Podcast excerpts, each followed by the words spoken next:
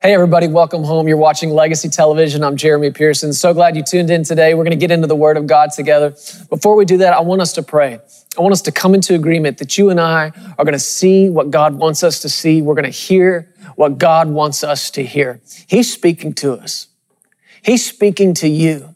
And he will speak to you through his word. He'll speak to you by his spirit. And it is not beyond the ability of God to set you and I up right here, right now, with an answer to a question that's been burning in your heart for a long time. As a matter of fact, I believe that that is exactly what's going to happen today. I believe somebody somewhere is watching this broadcast, and this one, whatever's about to be said, is for you. It's going to answer some questions. It's going to solve some problems. And I'm telling you, only God and His grace can do that. God connects us from wherever we are in the world. He puts us together and he is speaking to you. And I'm honored that he would do it through me, through me today. So that's what we're going to be in agreement on right now. So let's pray together and jump right into the word. Fathers, thank you so much for the opportunity to preach your word, the opportunity to look into the word and see Jesus. We want eyes that see him and ears that hear his voice. So I'm asking you today, sir, for the help of your Holy Spirit. Lead us through your word like we were, like we were on a treasure hunt, like we were looking for something so valuable because we are. We are looking for life saving, life changing truth, anointed word that comes from your word. Holy Spirit, we're listening today. We've got our ears tuned to hear your voice. And over these next few minutes, we are all ears. We are all eyes to see Jesus and what he wants to show us. Thank you so much for the work that you're doing in our lives and in the lives of people watching this broadcast all over the world. We give you praise today in Jesus' name. Amen. You ready for this? Let's get into the word together. Go back with me to 2 Timothy chapter 2. We began at the very first of this year, 2017, in a series called Fit for the Fight. And if you missed any of that, you got to go back and watch those broadcasts. Download the Legacy Studios app. All those broadcasts are there. They're free for you to watch. Go get back into those messages because they really lay a great foundation and a framework for where we're headed right now and some of the things we want to share with you today. We're going to really tie back into that. Um, so I want to make sure if you missed any of that, go back and get it. If you, if you saw it, listen again. Eat it again. Get it going into your heart again. But couple that with what the Lord wants to show us today. Our foundation scripture in that series was here in 2 Timothy chapter 2. It was uh, verses 20 and 21 where Paul wrote to Timothy and said, In a great house, there are not only vessels of gold and silver, but also of wood and clay, some for honor, some for dishonor. Therefore, if anyone cleanses himself, notice this is something you do.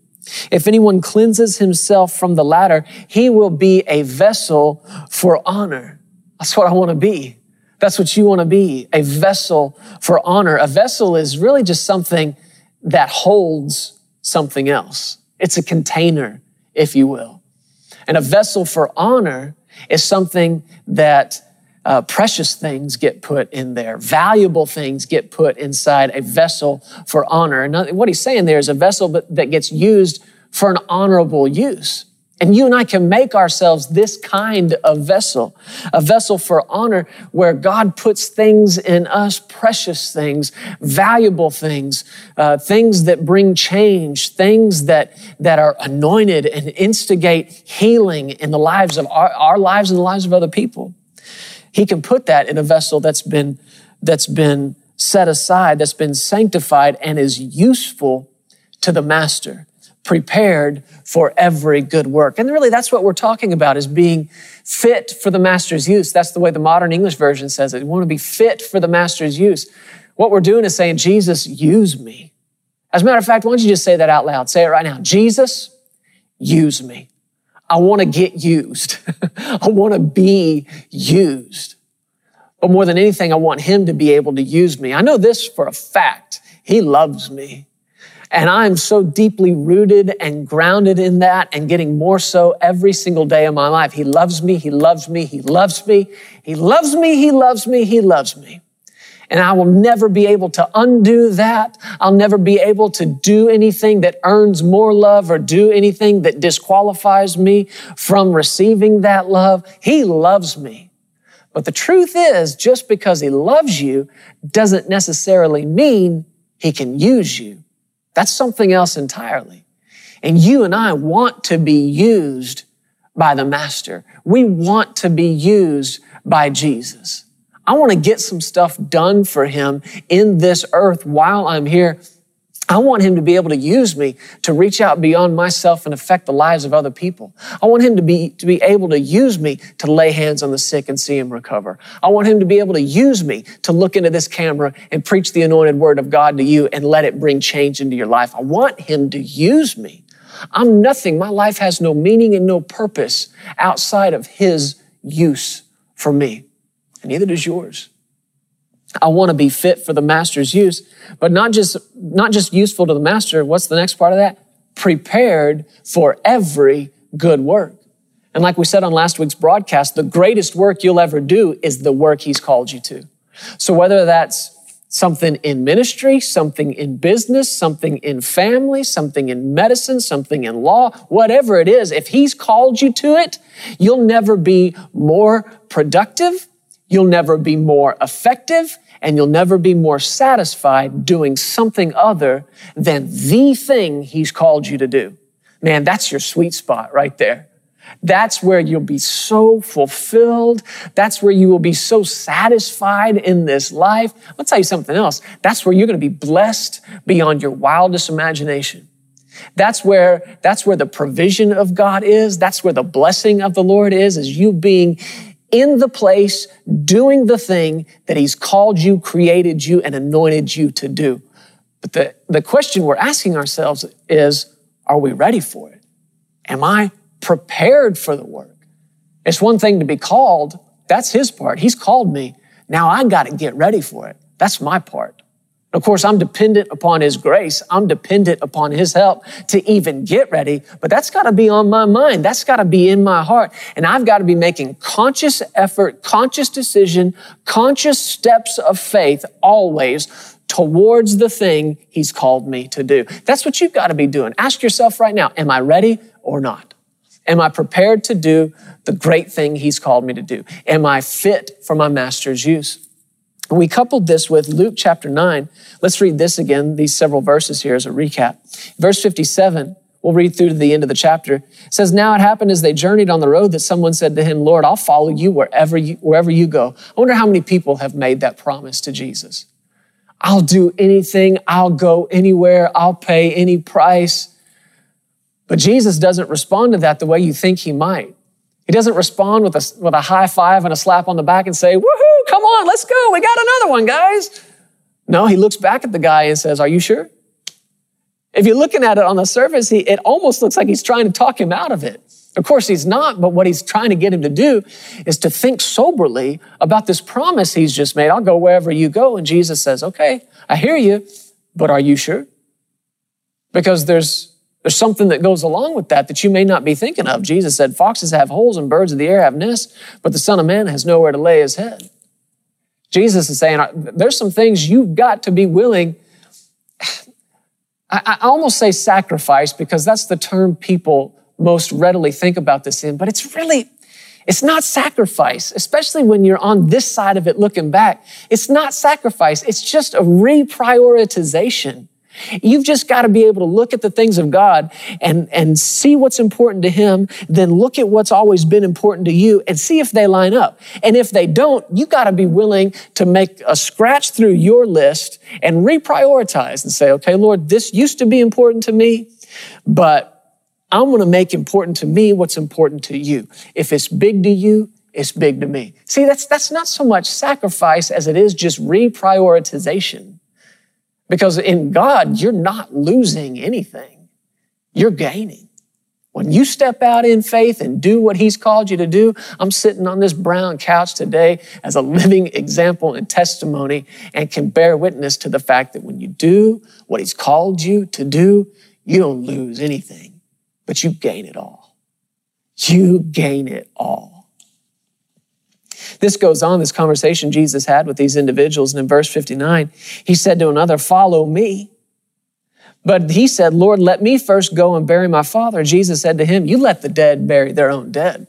Seems kind of, almost kind of harsh, but you got to understand what's going on here. This guy wasn't just asking Jesus, Hey, let me go, go to my dad's funeral. That's not what this was about.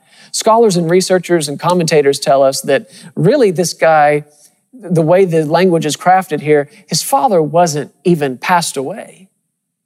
He was just saying, let me go home and let me spend the rest of my father's life there at the house with him. And when he's done living, that's when I'll step out of the house. That's when I'll do my own thing.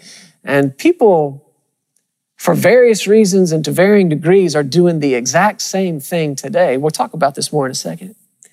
But Jesus said, let the dead bury their dead. And you go. And the implication here is you go now. I'm opening this door of opportunity right now. I'm standing here looking at you eye to eye, face to face, and you hear the words that are coming out of my mouth follow me. This is a window of opportunity that won't be open forever. And Jesus said, You go now and preach the kingdom of God. Another one said, Lord, I'll follow you, but let me first. Same thing the other guy said, me first, me first, me first. Man, that, that is such, that, that is a mentality that is born in to the human nature. That's like engrafted into our DNA, me first. We've got little ones in our home, Justice and Jesse. Justice is six, Jesse's three. And everything's a race with these guys. Everything is a race. We have to tell them sometimes, guys, dinner's not a race. There's no prize for finishing first. Brushing your teeth is not a race. There's no prize for being the first one done brushing your teeth. Spend a little more time brushing your teeth. Everything's a race with these guys. Why? It's just constantly me first. I want to be first. I want to be first. First to get in the bath. First one down the stairs. First one doing, first one to put the seatbelt on. I finally told him the other day, guys, it's not a race. It's not a race. But it's this inborn thing that starts in us as little kids, me first, me first. And it's, it's almost a selfish mentality. You see it when little kids are together. Who wants to be at the head of the line? Oh, me, me, me. And they're clawing their way through. Who wants to be the one, the line leader at school? I've watched small fights break out among first graders over who gets to be first in line. It's this immature, selfish mentality that's born into our unborn again DNA. And if you're not watchful over it, if you don't do like what Paul said, put childish things away from you, then that thing will hang around forever. And that's essentially what's going on with these guys. And in their response to Jesus, you know, that sounds great, Lord. I'll follow you. And you look at it, and at first you think, well, there's some merit here. At least they didn't say no. But in the eyes of Jesus, they said exactly the same thing as somebody who said no. They said, Yeah, I'll follow you, but let me first. Me first. What is that? I'm going to put my priorities first. What's important to me, I'm going to do that. Then I'm going to do what's important to you. And in the eyes of Jesus, that's paramount to saying, No, I'm not going to follow you. My mom used to say it like this growing up in our house. She'd say, Delayed obedience is disobedience. So Jesus goes on, he says, You let the dead bury their own dead. You preach the kingdom. And another said, Lord, I'll follow you, but let me first go and bid them farewell who are at my house. But Jesus said, No one having put his hand to the plow and looking back is fit for the kingdom of God. I love you. I've called you, but I can't use you. As long as you're still holding on to what's behind you, I can't use you. As long as you're still trying to look backwards. Isn't that what he said? Puts his hand to the plow and looks back. If you put, if you've got your hand to the plow, you're trying to move forward while looking backward. Jesus is like, hold on, wait, wait, wait, wait. I can't, I can't use that.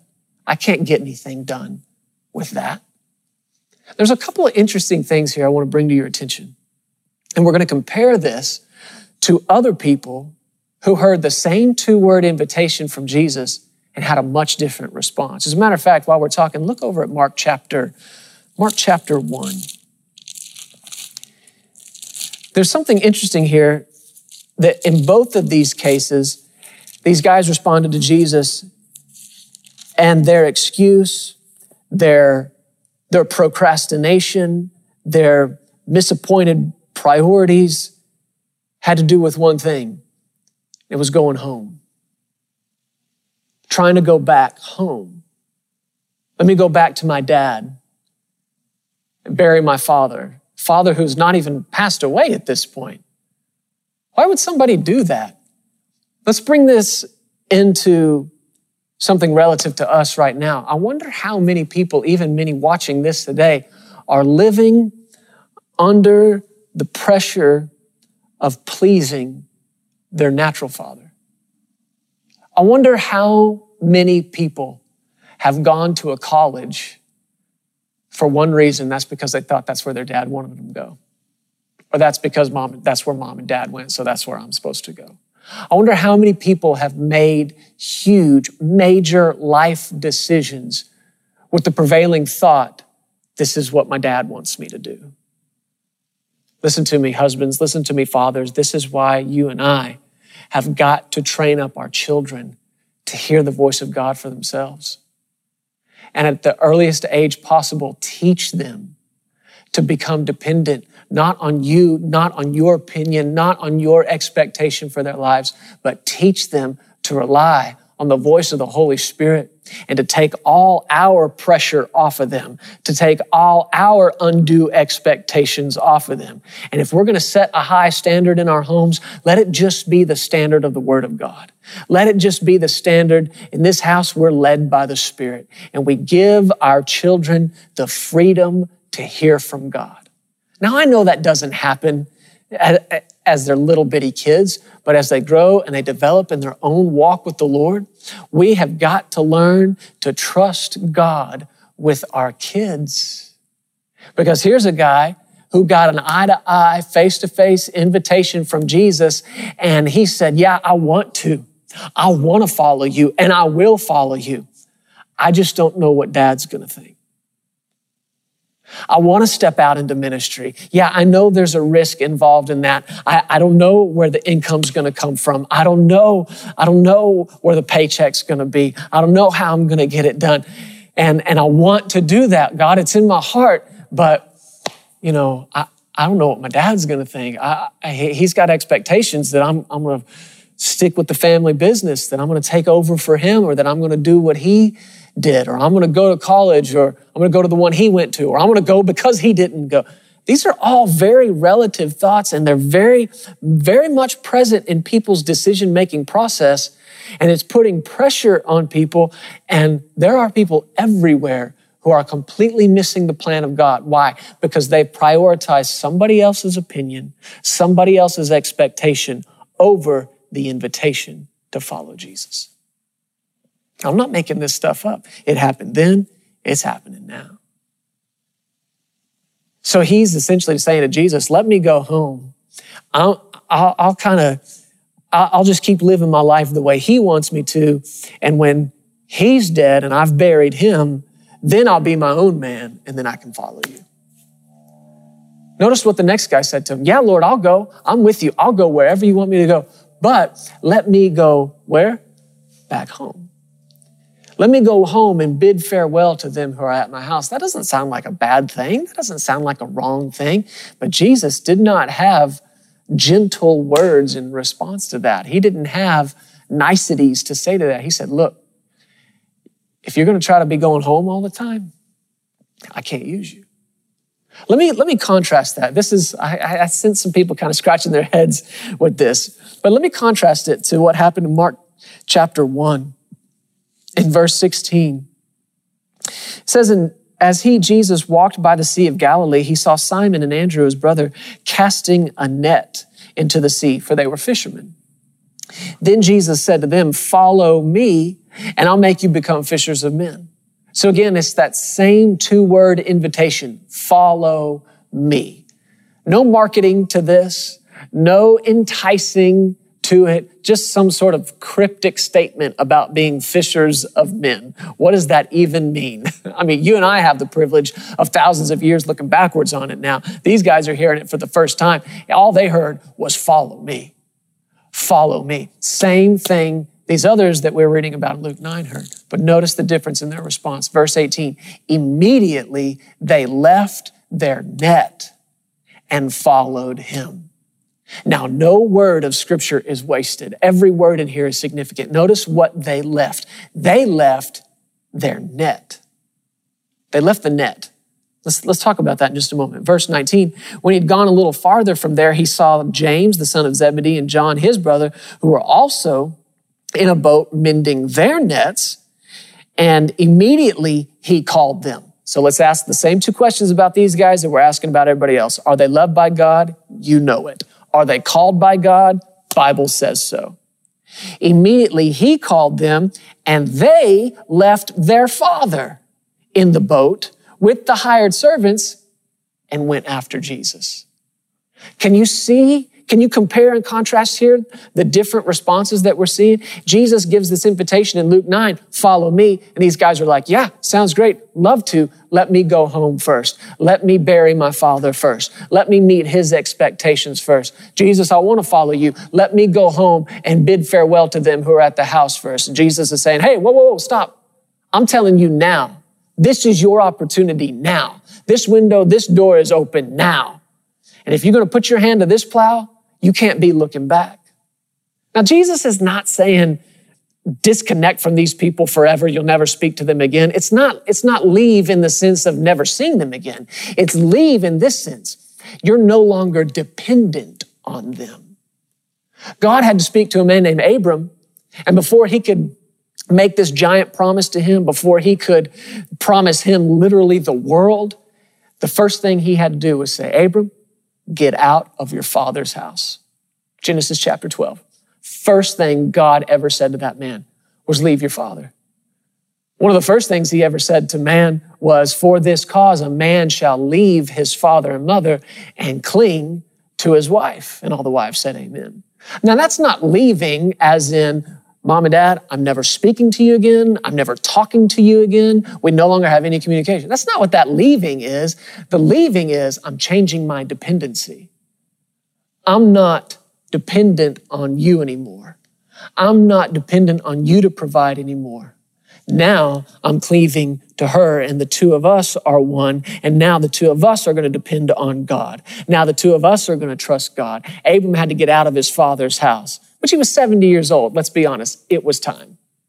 He had to get out of his father's house. Why? Because God needed a man that whose, whose faith was in him and him alone. And these guys, notice what they left? They left their net and they left their father.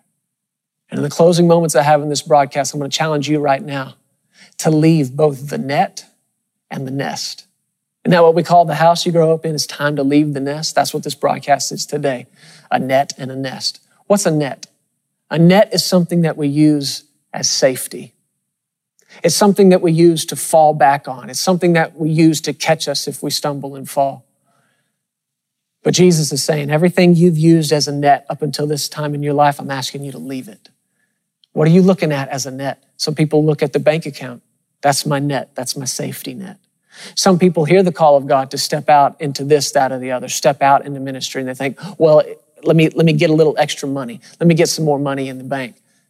Careful what you're using as a net. What are you using outside of Jesus to hold you up? Is it money? Is it a relationship?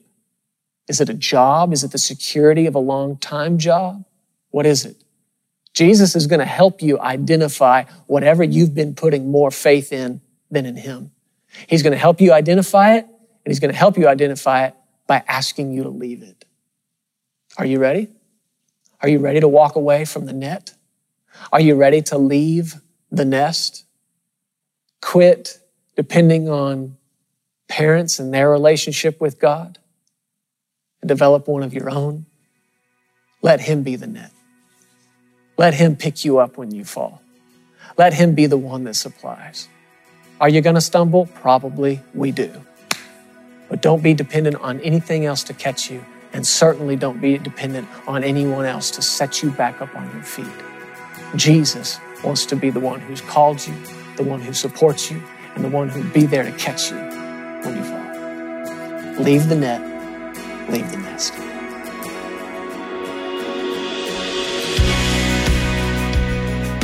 Hey, thank you so much for listening to the Legacy TV podcast. We hope you enjoyed this, and if you'd like to hear more of Jeremy and Sarah, subscribe to this podcast and download the Legacy Studios app.